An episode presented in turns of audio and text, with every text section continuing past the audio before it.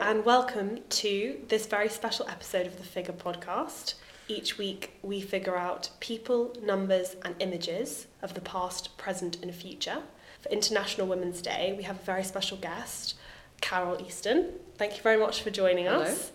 Charlotte and I are very excited. Yeah. Pleasure. Today, we're going to be talking about predominantly Carole's work with the Young Women's Trust, amongst other mm-hmm. Um, organisations that she's worked with, as well as some other figures that will relate to that, as always, because we always talk about figures. To start, given that it is International Women's Day today, what does International Women's Day mean to you? Well, it means I'm a bit ambivalent about International Women's Day, if I'm completely honest. You know, i i do we need a day? Don't we need every day to be International Women's Day? And so, as much as I love it for the fact it draws attention to the inequalities and the discrimination and the fact that we've still got so long a distance to travel before we have equality for women, both here and worldwide. Mm. On the other hand, it annoys me that we kind of that people can kind of do the job on a day and say, oh, yeah. "Oh well, job done. Now you know, off we go." Mm. And we did that yesterday, and tomorrow we're on to something else. You know, we're talking about half the population of the world. It shouldn't just be about one day. So that's my relationship to it, really. Um, and so, working in a charity, like Young Women's Trust, where every day is Women's Day, um, I'd rather that we could somehow have it. It's like also maybe almost it, it shouldn't be necessary. You know, either it should be every day, Yeah. or maybe we shouldn't need it at all. That would be my ideal, of course. Very commercialised, can't it? Yeah. There's lots of. So I tell this story. I think I told this story the first uh, episode of this podcast. I was so thrilled three years ago. One of my favourite places to go to exercise was doing this promo that every woman had a free class that day, and I just thought, yes, I'm so excited, free class, it's great.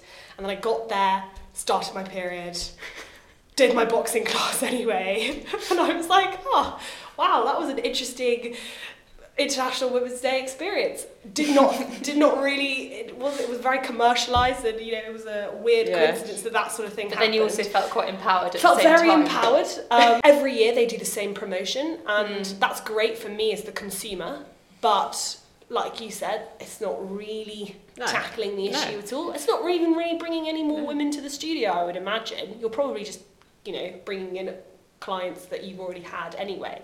Mm. Um, The other, the other aspect of it for me is that, in my view, and I know some people don't agree with me, is that we've got to engage men in this debate. Yes. And, you know, I go to a lot of meetings, and even more on a day like International Women's Day, and we can have a great discussion about gender pay gap, like we're going to talk about today, or other issues, and there's only women in the room. You know, we're never going to solve, in my Mm. view, we're never going to solve it like that. So if you have International Women's Day and all women get involved, and you have International Mm. Men's Day and all the men get involved, yeah.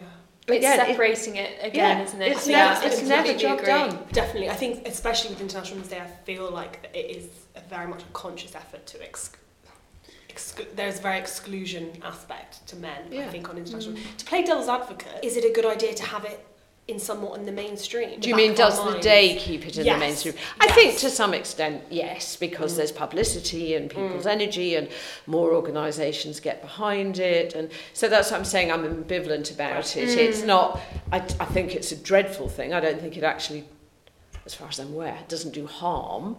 And, you know, I've just been emailed today, someone who's going to ask a question in the House of Lords and various, so it gives you a platform to make a noise. But I just worry that people think, oh, well, job done. And as I say, I worry that if the audience is women, Yeah. then if we're talking about, you know, balance in employment or Mm. talking about balance in pay, we're going to have to get the men involved in this com- conversation. I completely agree. I've just finished reading this book called How Not to Be a Boy by Robert Webb. oh, yes. and it's his memoirs, but in a way that he tackles issues that are typically associated with masculinity and then explores and unpicks those. So it's things like his relationship with his father, which was quite difficult, and that develops over the, the narrative. It's very funny and it's very relatable, but it's picking at very important things like boys don't cry and you know you can't be sensitive and you can't talk about your feelings and boys don't go to therapy and things that's all the ch- the titles of um, the chapters Yeah. and then he he relates it and he's very um, he makes some really intelligent and clever points but in a funny light-hearted way it's a very good book i really recommend it the structural inequality impacts men and women and everybody Exactly. I think some men will see in something like International Women's Day as this huge kind of barrage of yeah leader and our women. And it's like, what, Yeah. about the, what about the men?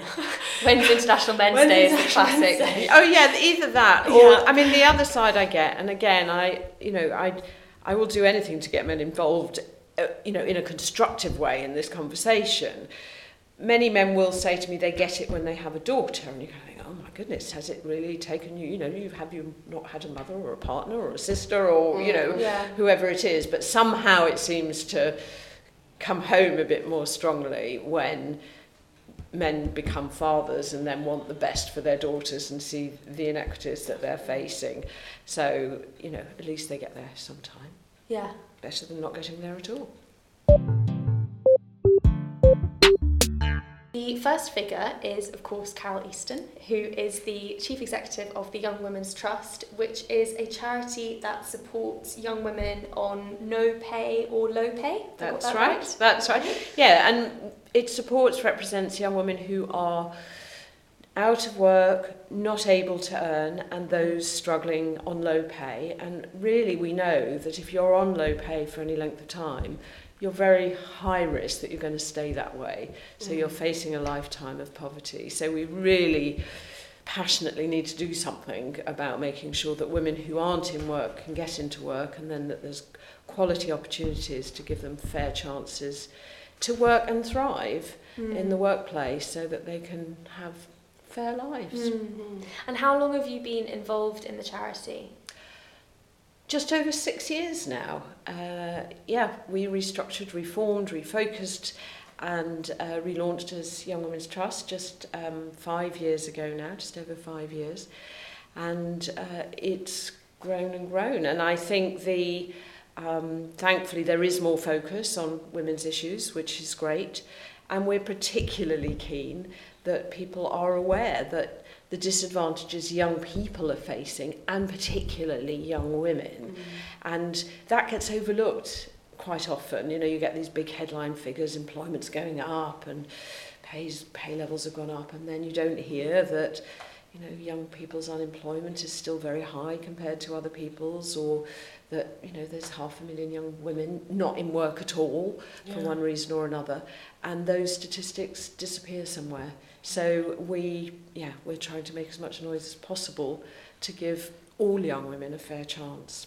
People, how do those young people find the trust generally, and what is the sort of main port of call? For us, young women who are out of the workplace, Mm. not considered able to work, so they're at home caring for children Mm. or um, other reasons that keep or a mixture, I suppose, Yeah. some have been in, in education and then haven't been able to work for whatever reason, or vice versa, or you know, yeah, Exactly. a combination.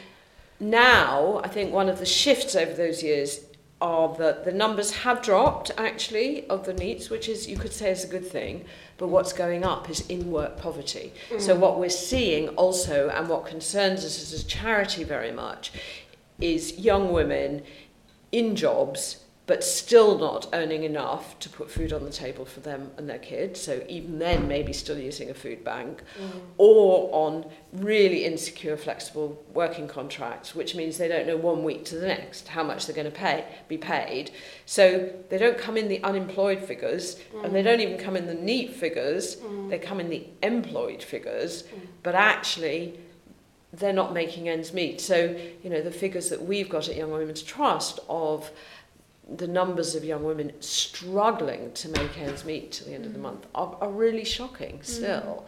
So we're, we're concerned for both, both those out of work struggling to get in or into training and those in work but for whom work is not giving them mm. a security and an ability to thrive in their lives. So it's both. Absolutely, and I also read as well that talking about um, with those women, particularly maybe who've been paid maybe less than what they should be, or they've been paid in low, um, they've been paid a lower salary than they should, to not discuss the salaries with their next employer or in interview situation. And I saw that and I thought, oh, that's really interesting because actually this is a topic that Charlotte and I have spoken about on this podcast before, generally about salaries and and whether you should talk about it as a woman and you feel always feel bad for talking about it as a Mm, the woman. taboo of money. You feel Yeah, yeah, yeah. so absolutely. self-conscious Yeah, yeah, about yeah, talking yeah, about yeah, it. yeah, I, I I know, almost, I know. almost get an awkward dinosaur dance when I talk about salaries because I just don't like it. But that's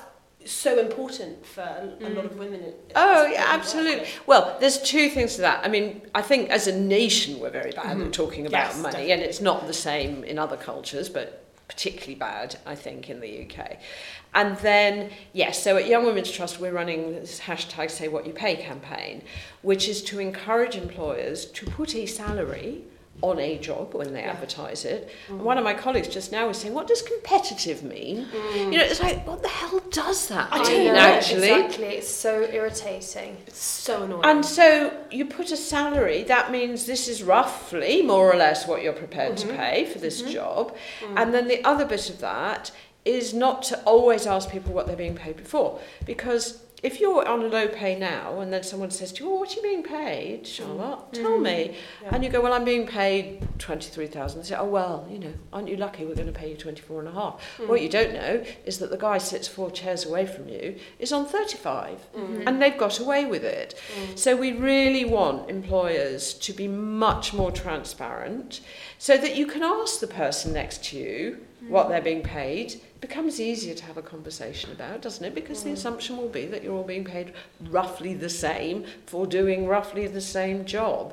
And for women, if they've, for example, been out of the workplace, then they're going to be disadvantaged by that question. If you've moved country, even because salary vary hugely, don't they, Definitely, depending on where you live.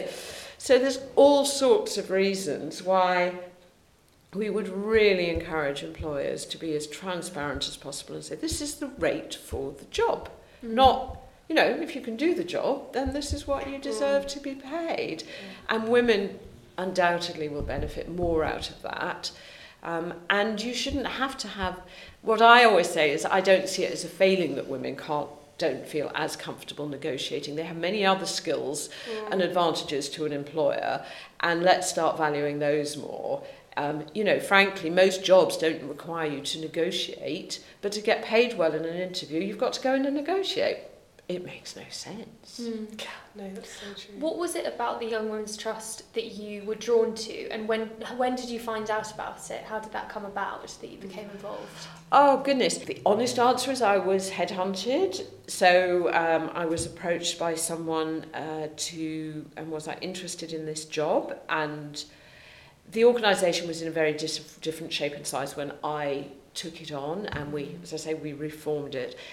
And I've worked in the charity sector virtually my whole career, mainly with children and young people, but not exclusively. Mm. And I just knew from my experience that very sadly, women's girls' issues are still terribly live. And so when they said you can, you know, go and work in a charity that's going to try and make a difference, not just for young women, not for women, but, uh, you know, those more disadvantaged, because there's a lot of noise, I think, about women on the board tables, mm-hmm. women at the top, women directors, all that sort of thing. Mm-hmm we forget that those struggling the most are those carers, cleaners, yeah. retail workers, all the professions that we pay the li- professions work we pay the least, Mm. and so we don't value them, and yet we rely on them completely. Mm. So it was those two things really that um, drew me to it, and then the opportunity to create a great team and work with great people. Throughout your career, your- a, a lot of big theme has been children and young people.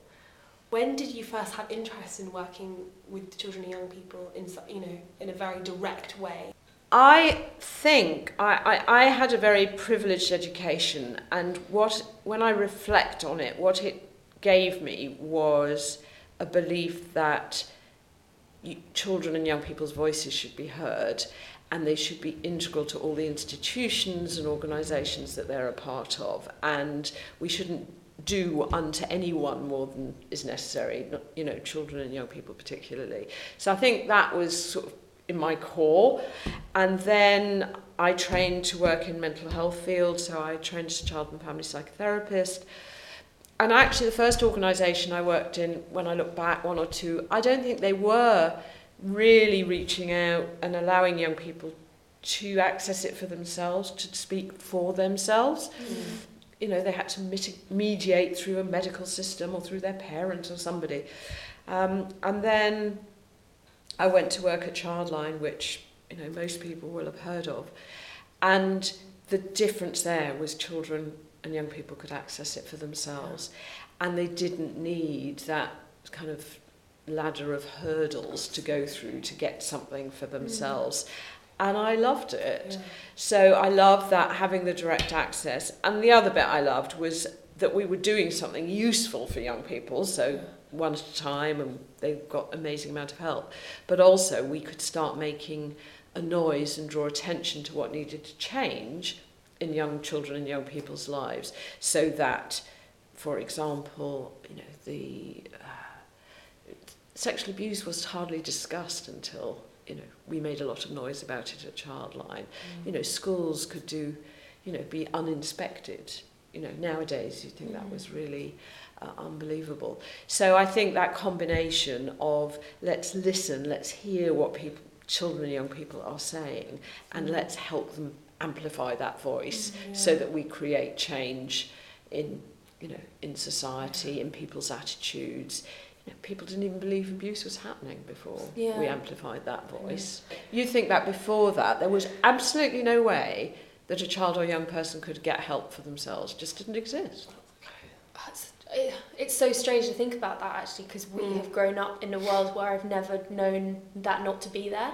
which mm. is yeah, it's remarkable. Yeah, yeah, yeah, yeah, yeah, yeah, yeah. How do you think your work as a psychotherapist, is it psychotherapist, yes. um, influence your work with in the charity sector and the people that you've been working with and the young people and mental health issues? Because I suppose just for, from an observation of like child and family therapy, um, a lot of the time I imagine that child will often have a, its first opportunity to speak mm-hmm. out about what's happening in a, in a family dynamic, maybe in a way that they haven't before, um, which is really powerful and, and really useful and, and then may not happen outside of therapy.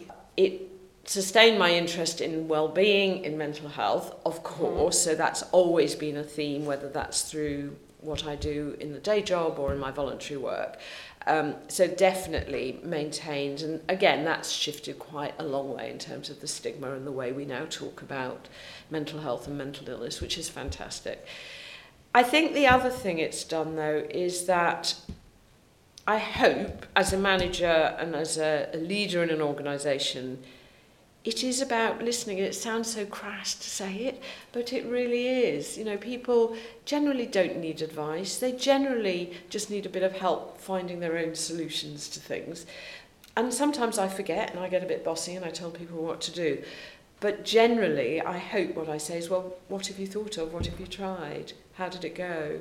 So it's more, I think, an approach to those interactions and also that respecting people, whoever they are, and giving them that opportunity.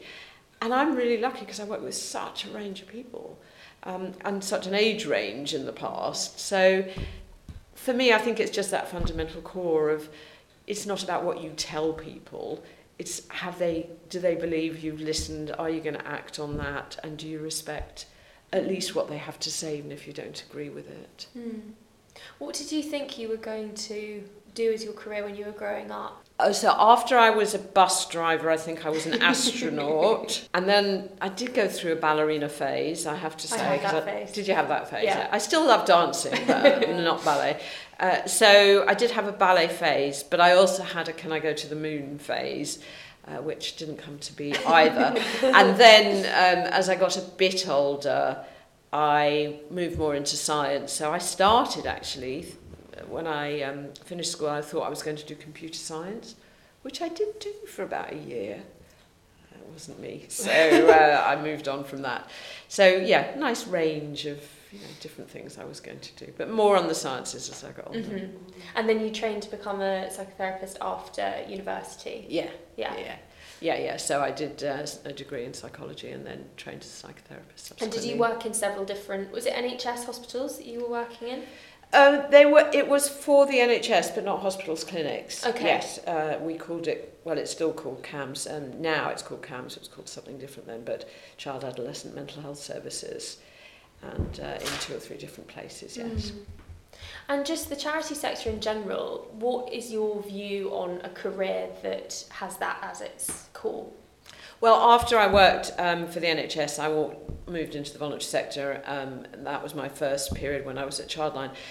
And I loved it because, as I said before, this mix of you can still be doing you know, really necessary services, but you can also be influencing policy and practice and attitude and making a difference in that way, which if you're sadly in the NHS, that's much harder to do. So I found I really enjoyed that. I think a lot of people don't even understand that their careers in the charity sector, partly because there are a lot of small charities. So the opportunities to get in at ground level are quite difficult. That's easier actually in some of the very big ones where they have graduate programs or they bring people mm. in on um, entry level jobs. So there are different ways in. And for me, you know, I would recommend it completely and utterly because. You feel you are making a difference and you work with such great people. So, you know, the, the advantage of working in the charity world, I don't think I've been anywhere where people aren't committed to what that charity is trying to do. But I think that energy and passion will be very similar, and that's a real privilege. I think that there's something quite electric about a team of people that are so impassioned for a purpose, and then you have all of their different individual attributes as well Yeah, But are brought to that, Yeah. which is really good. definitely. Whenever I'm sort of in a social situation or maybe in my family, She's not going to ask me for therapy now. no, no, she? no, I no, um, and I always, I guess I make it fairly well known. I think Charlotte and I both do that. We we love to talk about young women's issues, being young women ourselves, um, and you know identify very much as you know feminists and like talking about what that means because I think that word can sometimes be a bit people can be a bit like ooh what is she talking about? Um, and a lot of the time I get asked this question by men in my family or men who are close to me and they often will say well what about men? And what about you know men the issues that men face? And haven't don't women have it better now than they've ever had it before. But i just wondered wondered if you ever get asked that question and what and what what sort of things do you say in, in response to that Of, yeah, of course. And sometimes they don't really mean it, but sometimes Mm. they Sometimes do. they do. Yeah, sometimes they do. And, and, and I, you know, it depends a little bit what mood I'm in, I guess. Mm, um, um, would you like to see the statistics on domestic violence? Would you like to see the gender pay gap? Would you like to see the, the figures on job segregation? Would you like to see, you know, some of the statistics that we have on, you know, Mm. women earning less from, you know, in apprenticeships from Mm. day one, graduates earning less? You know, would you like to, um, you know, look at how the jobs that women do are undervalued. You know, we can we we can do the list, can't we? And how some of these things are going backwards. Mm-hmm. You know, look at And that they're even worse when you bring in race and sexuality. absolutely and- very good point. Very good point. it just oh it, I've, I've just also finished reading why I'm no longer talking to white people about oh race yeah, yeah, yeah, yeah. by Renee Edo Lodge Mm. and I'm just astounded by some of the figures in that book Mm. of how bad it is right from the beginning Yeah, structural Yeah, yeah, yeah, yeah, yeah. yeah I mean, I, I agree with you. I was I'm not sure now. I can't find it now. But the figure for um, Pakistani, Bangladeshi women, if you look at the gender pay gap compared to white men, there it's huge. Yeah. So you're absolutely right. Mm. You know, you put women and then you look at what they call, I don't like the word terribly much either, but intersectionality, yeah the different characteristics. And, and absolutely, the Mhm. disadvantage just multiplies in effect. So you're absolutely right to mention that. And I think that's also what men, some men, maybe don't see. yeah I, on the other hand, so first of all, job is not done. Job is in many areas going backwards. I do think that some of the changes we need will also benefit men, and that's what they don't see. No. You know, if you talk about flexible working, doesn't that benefit? So it's about balance too, particularly. You know, we talk a lot about the workplace here at Young mm-hmm. Women's Trust. So a lot of it will balance. You know, women don't work generally speaking when kids arrive because they earn less Mm. Not necessarily because they want to, because it makes economic sense in a, you know, man-woman relationship that the woman is going to not do the work because childcare is so expensive. So childcare, for example, which you know disadvantages mainly women at the moment, but it disadvantages men too. So yeah, I think they've got to see it's not we're not ignoring men in this debate. Actually, it's not a it's not job done, and b the changes will benefit them as well. Mm-hmm. And that doesn't mean that they haven't got struggles, mm. but you know, being in the dominant positions forever Millennia. forever. you know, so Yeah. you know, you have to remind them about that as well. Experience what it's like to be Yeah. a, a Bangladeshi woman trying to get a job, mm. or you know, a disabled young woman trying to um, get you know go on a course or whatever it is. And and uh, I think I think they're kind of it's sometimes just a, a bit of a knee jerk and winding you up. I Mm. hope. traditional ideas of what is masculinity and what is femininity. And the other horrible statistics you see is the number of male suicides that you've got. And that that becomes an equality issue as well because what I think actually International Women's Day, an aspect I, of love of it is it's almost like a birthday for all of my female friends and it's a celebration of female Yeah, yeah, yeah. friendship. And that is so incredibly powerful. Mm. And when I've spoken to close friends and, and my brother about this, they have very, you know, the male male and male friendships are really, really special, but they're very different, So to different. female female like, so relationships and, Yeah. and friendships. And I think that the way that women can share and be open is so incredibly important and men can learn a lot from that and it really will benefit them and then that's another thing Yeah. which is a part of feminism Absolutely. me. Isn't the theme of this International Women's Day balance? I think that's a good message to men as well. This Mm. isn't about, you know, we want to climb over and, you know, do unto you what you've done unto us all these generations. No. it's about balance. It's about it's about balance, parity, fairness. Balance in in you know across the board, whether that's at home, at work, you know, at play, whatever it is. And as you say, they're not making these huge gendered assumptions, which disadvantage men as much as they disadvantage women. And I I I hope maybe in a yeah, we won't get asked that question quite so often. I hope not. The second figure is that one in three employers say their organisation has not tried to reduce its gender pay gap over the last year, and one in ten say that women are paid less than men for jobs at the same level. I wanted to begin this section asking the difference between unequal pay and the gender pay gap because I think in the media those things get very confused and very misconstrued and then people make assumptions. Yeah, definitely. Even clever people I know get confused about that. Mm. So, the gender pay gap, which is what we hear about um, in the media quite a lot now, is the average difference between what men and women are paid in an organisation. So, you work in a big organisation and they add up all the men and all the women and they do the sums and they say, on average, our men get X and our women get Y. That's more or less what the gender pay gap shows you Yeah. in the it what it is not is two people, a man and a woman, being paid differently for doing the same job because that's illegal.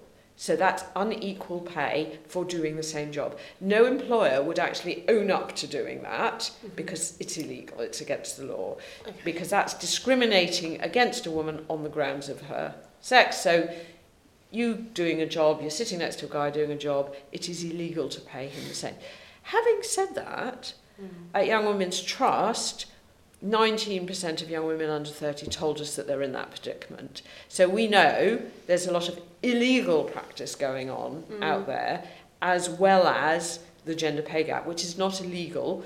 It is a relatively useful measure to show that on average women get paid less for whatever reason. Mm-hmm. The reasons generally being they don't get promoted, so you know they're in the lower levels of jobs but not at the mm. top, and that the jobs that women tend to do are valued less and paid less. So if you look at caring compared to banking or mm-hmm. retail compared mm-hmm. to engineering, you will always get more women in some of those and they will be paid less and they're more likely to get stuck on those lower pays as well. That explains the gender pay gap. Mm. What it doesn't cover is people either being paid less than the living wage or the minimum wage, which again is illegal, or discriminated against on the grounds of race, gender, and being paid less than someone else for doing the same job or a very, very, very similar job. Mm. Of those 19% um, that you mentioned that said that they were in that predicament that a man was being paid more than they were, often we don't feel, or they don't feel confident enough to confront that necessarily in their organisation. Or if you're needing that job very much, Yeah. then you don't want to risk being fired or any sanction being taken against you. So that's a really awful kind of Yeah. cycle that you must feel very trapped in. Mm. My godmother discovered that she was being, this was years ago, but she discovered that she was being paid so much less than her male counterparts for exactly the same job. And she became a real whistleblower on it, but she was only able to do that because she knew that she was going to leave anyway. So she didn't have Yeah. anything to lose. A lose lot of women that say way. that. A lot of women say Yeah. that. But That with, they will either leave or they or if there's you, some yeah, sort of if you're in a job that you really Can't need leave. and you can't leave it, you don't want to risk that by calling your employer out, even though you feel that you should, and you and your female colleagues will obviously benefit from that.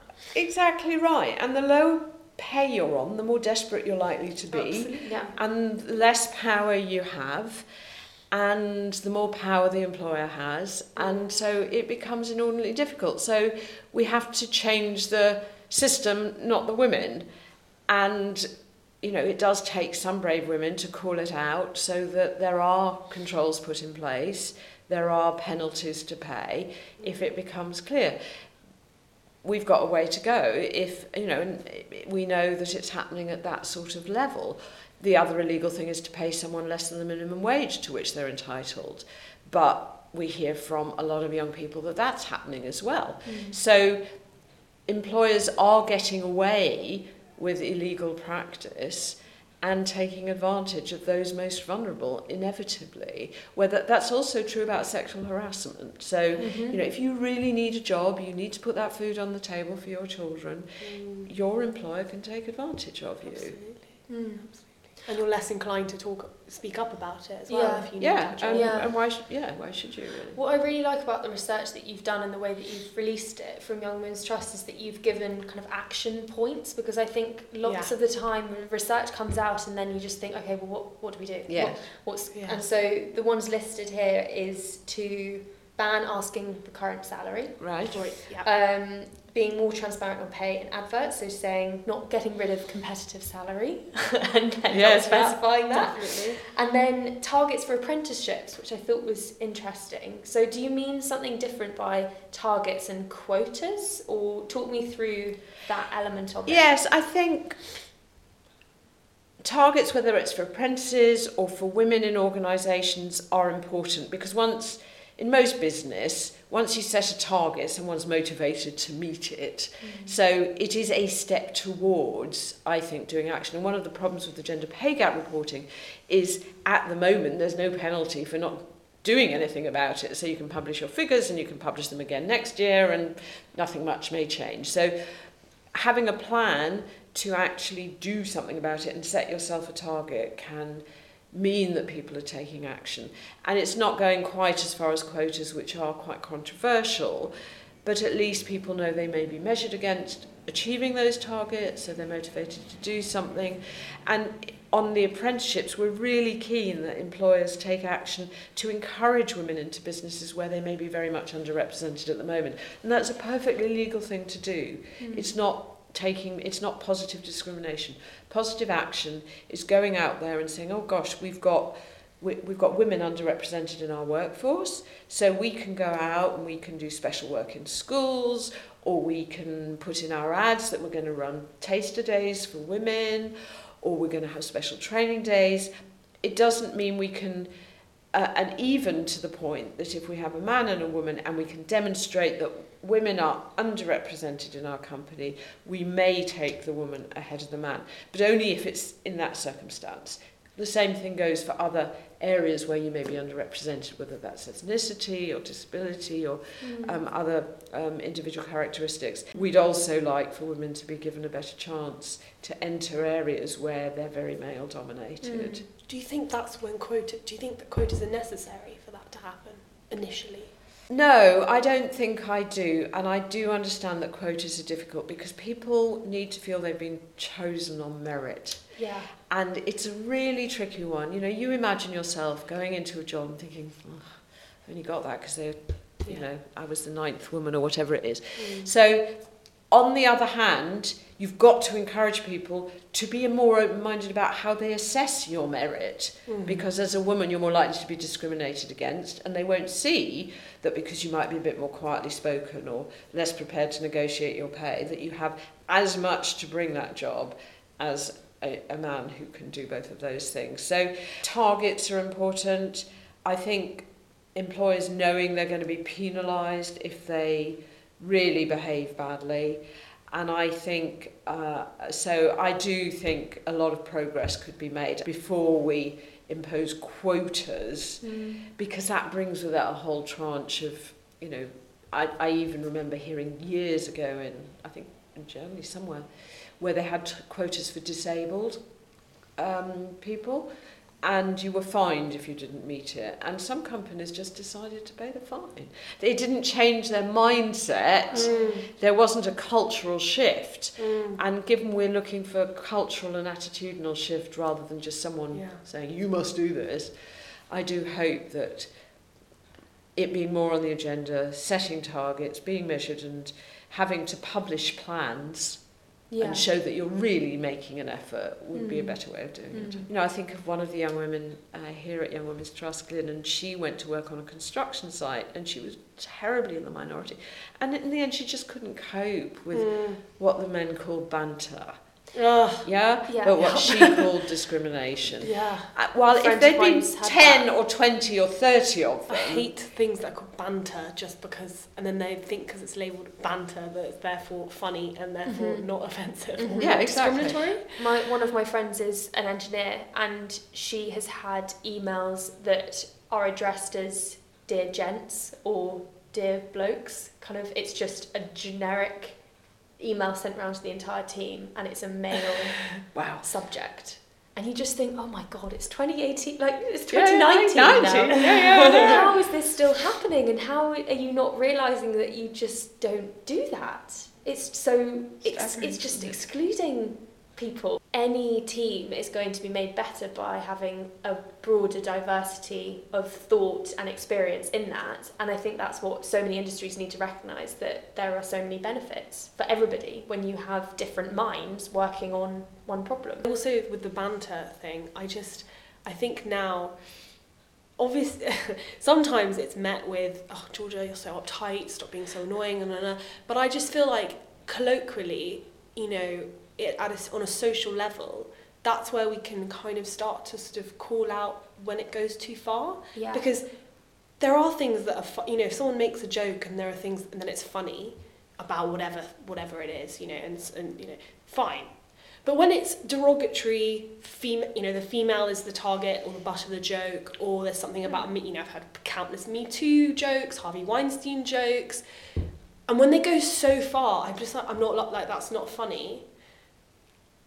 It's not banter. Grown, adult, educated men will still will still do that all the time, mm. and I find that astonishing. I think and the I think it language just- that we use is so incredibly important. Yeah. That's sort of I think it's important to changing call the that out. narrative. Yeah. Yes. Mm. And you think they wouldn't want it the other way round? No. for a second. I think for us to shift those cultures, it can't be one at a time, whether that be in politics or in, in engineering or construction, because actually what happens is that the few women who do survive play by the men's rules mm-hmm. rather, rather than changing change. the culture.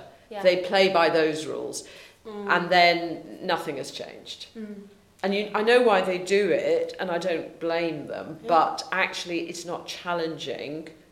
The status quo. It means that actually the next woman who comes in behind you is not going to find it any. Mm-hmm. And I guess it's that, that thing again where if you're the minorities, you're already having more challenges as that person, and then to take on another challenge and trying to change the system when you're one person Yes. is also very difficult. So Completely. Yeah.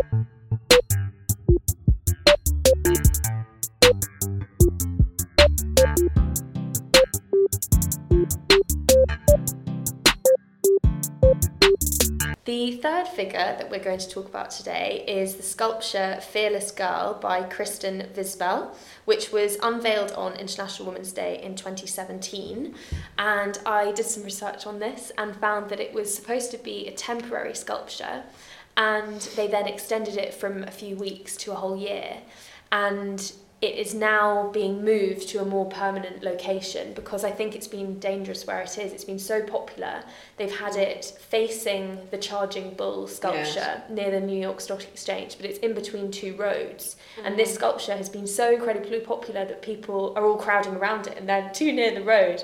Uh, but I've also discovered that it is moving to, it's been in Ireland and then it's coming to London in March, so people will be able to see the sculpture for themselves in the UK.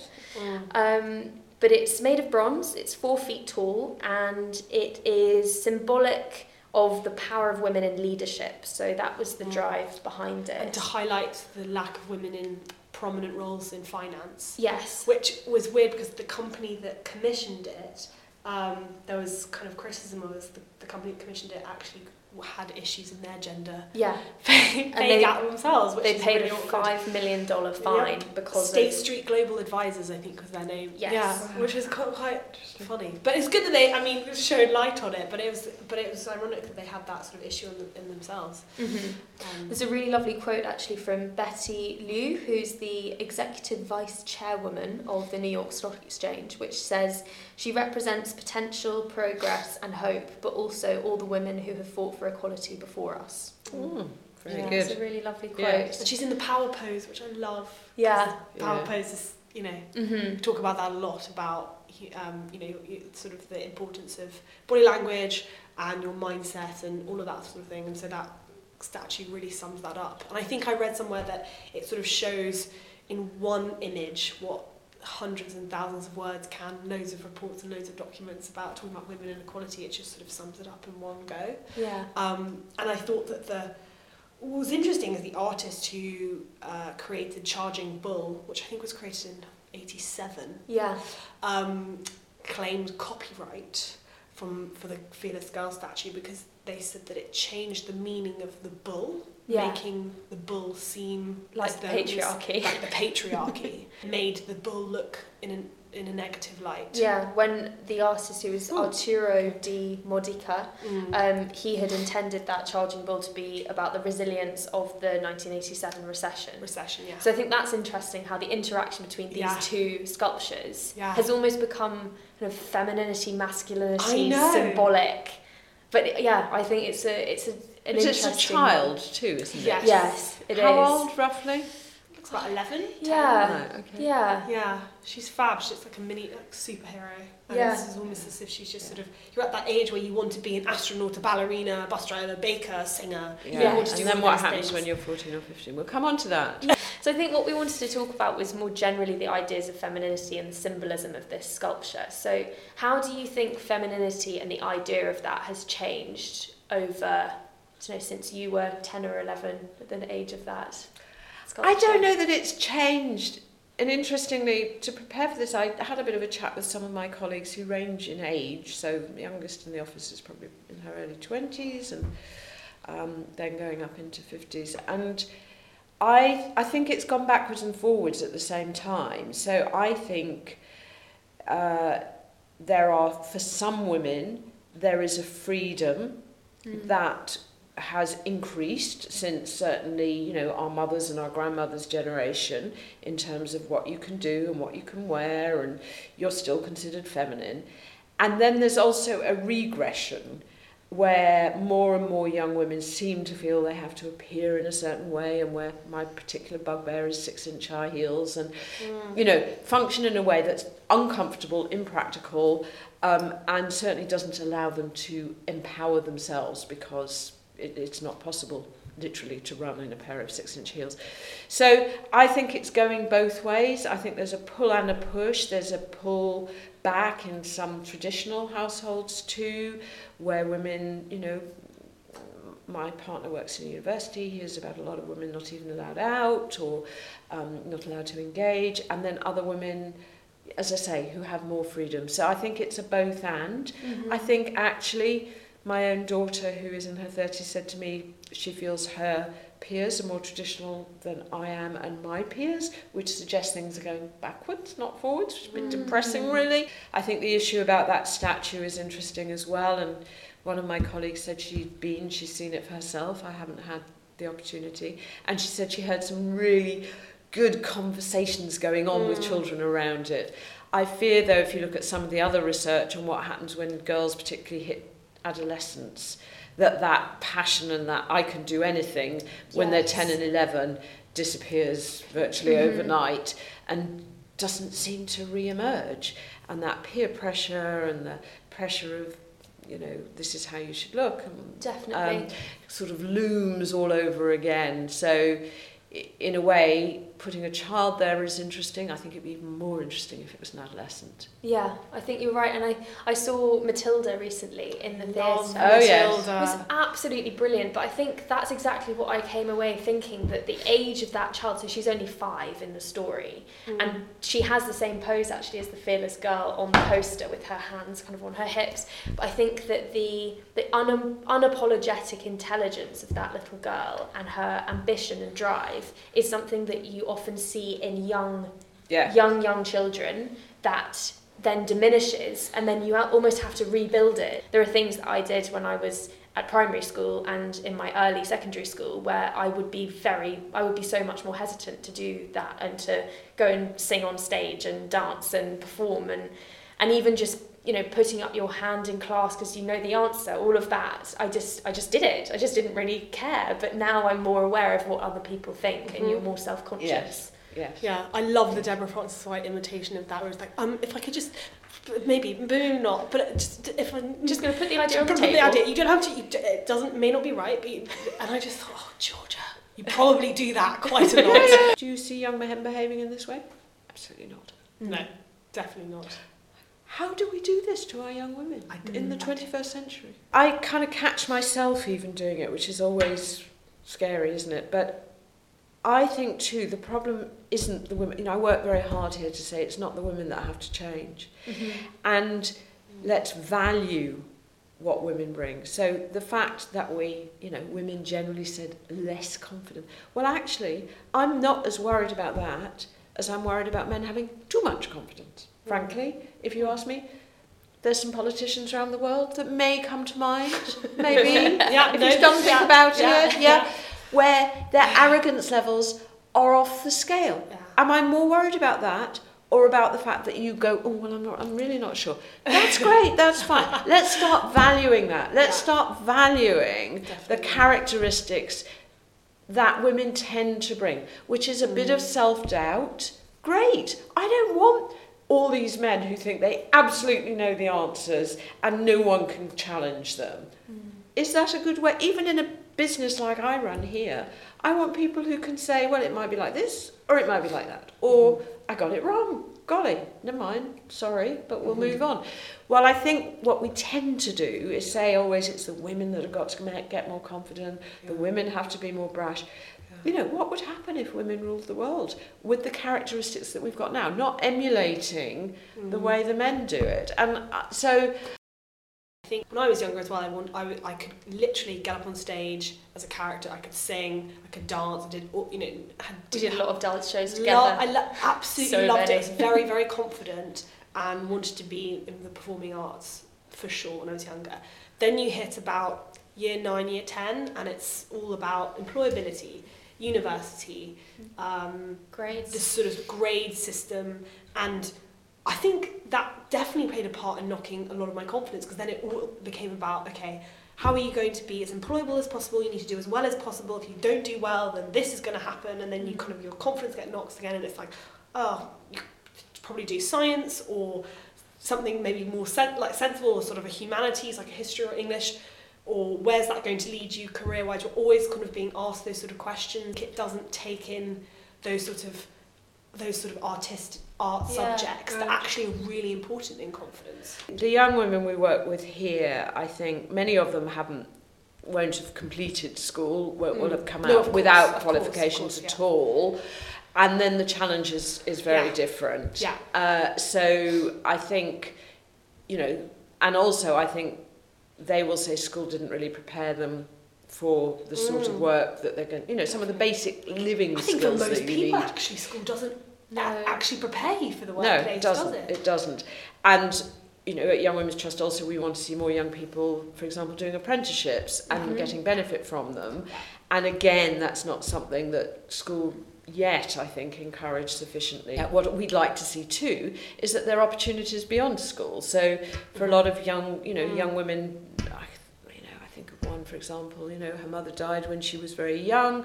She ended up looking after her sibling. School becomes an irrelevance, actually. Yeah. But when she was 22, 23, she's looking around thinking, well, now I could actually do something, but there's no one to help me, I can't afford it, there's very little financial support, and we kind of write people off, and that concerns me, and particularly for young women because they're more likely to end up in these low paid, Yeah. insecure work. So I do think there's also something about a second chance for Oh, people who for miss sure. out or just can't benefit from it at that time. And it's about lifelong learning, isn't it? It's opening that up to more people and valuing that and not having such a prescriptive attitude in many ways, I think. So with this sculpture, I think for me it represents a lot of sort of symbolism and values. And the final question I wanted to ask was what are the values that you try to live by?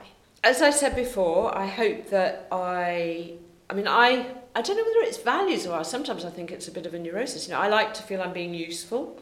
Mm-hmm. So the thought of not doing anything in my life that would benefit potentially somebody else. Um, so I try and live by that. I try not to be as judgmental as I am sometimes of other people. uh, I think it's sometimes it's quite good fun to be judgmental, and then I catch myself and say, no, don't do that. Um, but I do, yeah. I think for me it is about: am I doing something that's useful?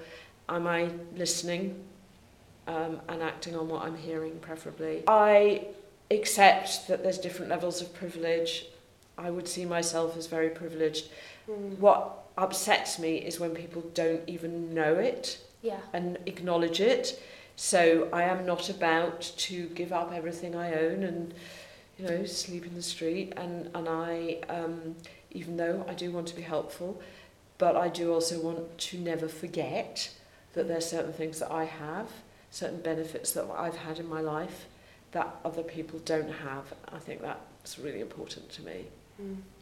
And I also wanted to ask, what's the best piece of advice that you've ever been given? So I I think, um, funnily enough, and this may chime uh, with some of your um, listeners who are mothers. When I went back to work full time after I'd had two children, my boss at the time said to me, uh, for the first week or so, you'll, you know, it'll be really hard to focus on work. Mm. Then she said, the second week, by about the second or third week, you'll feel guilty because you haven't thought about your children to the end of the day. And I found that really because I, she was right. She was completely right. And when it got to sort of three in the afternoon, it's time to dash to the, you know, school and pick them up. I realised because I have been very fortunate and had work that's very stimulating and I've enjoyed, I hadn't thought about them. And it was actually, I did find that helpful because it kind of made me think, oh, I'm not the only one who does this, that I can actually still be a good mother Yeah.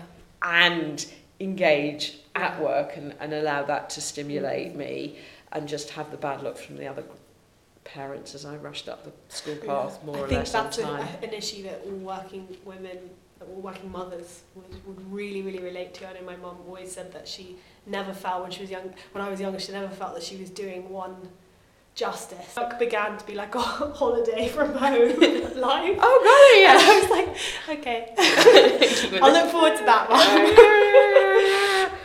one.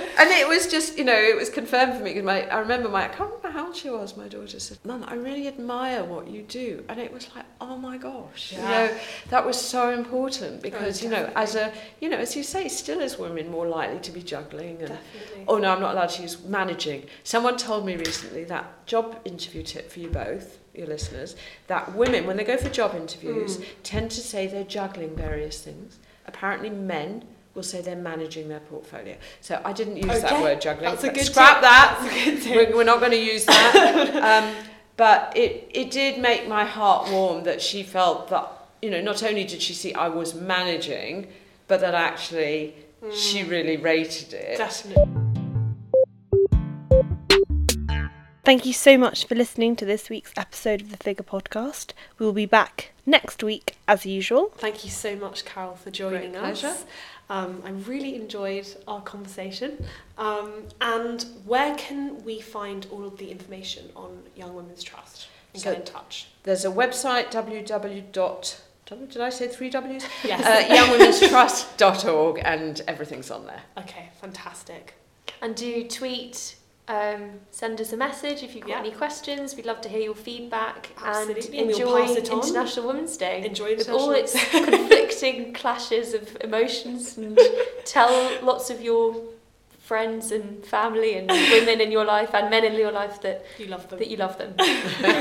Excellent.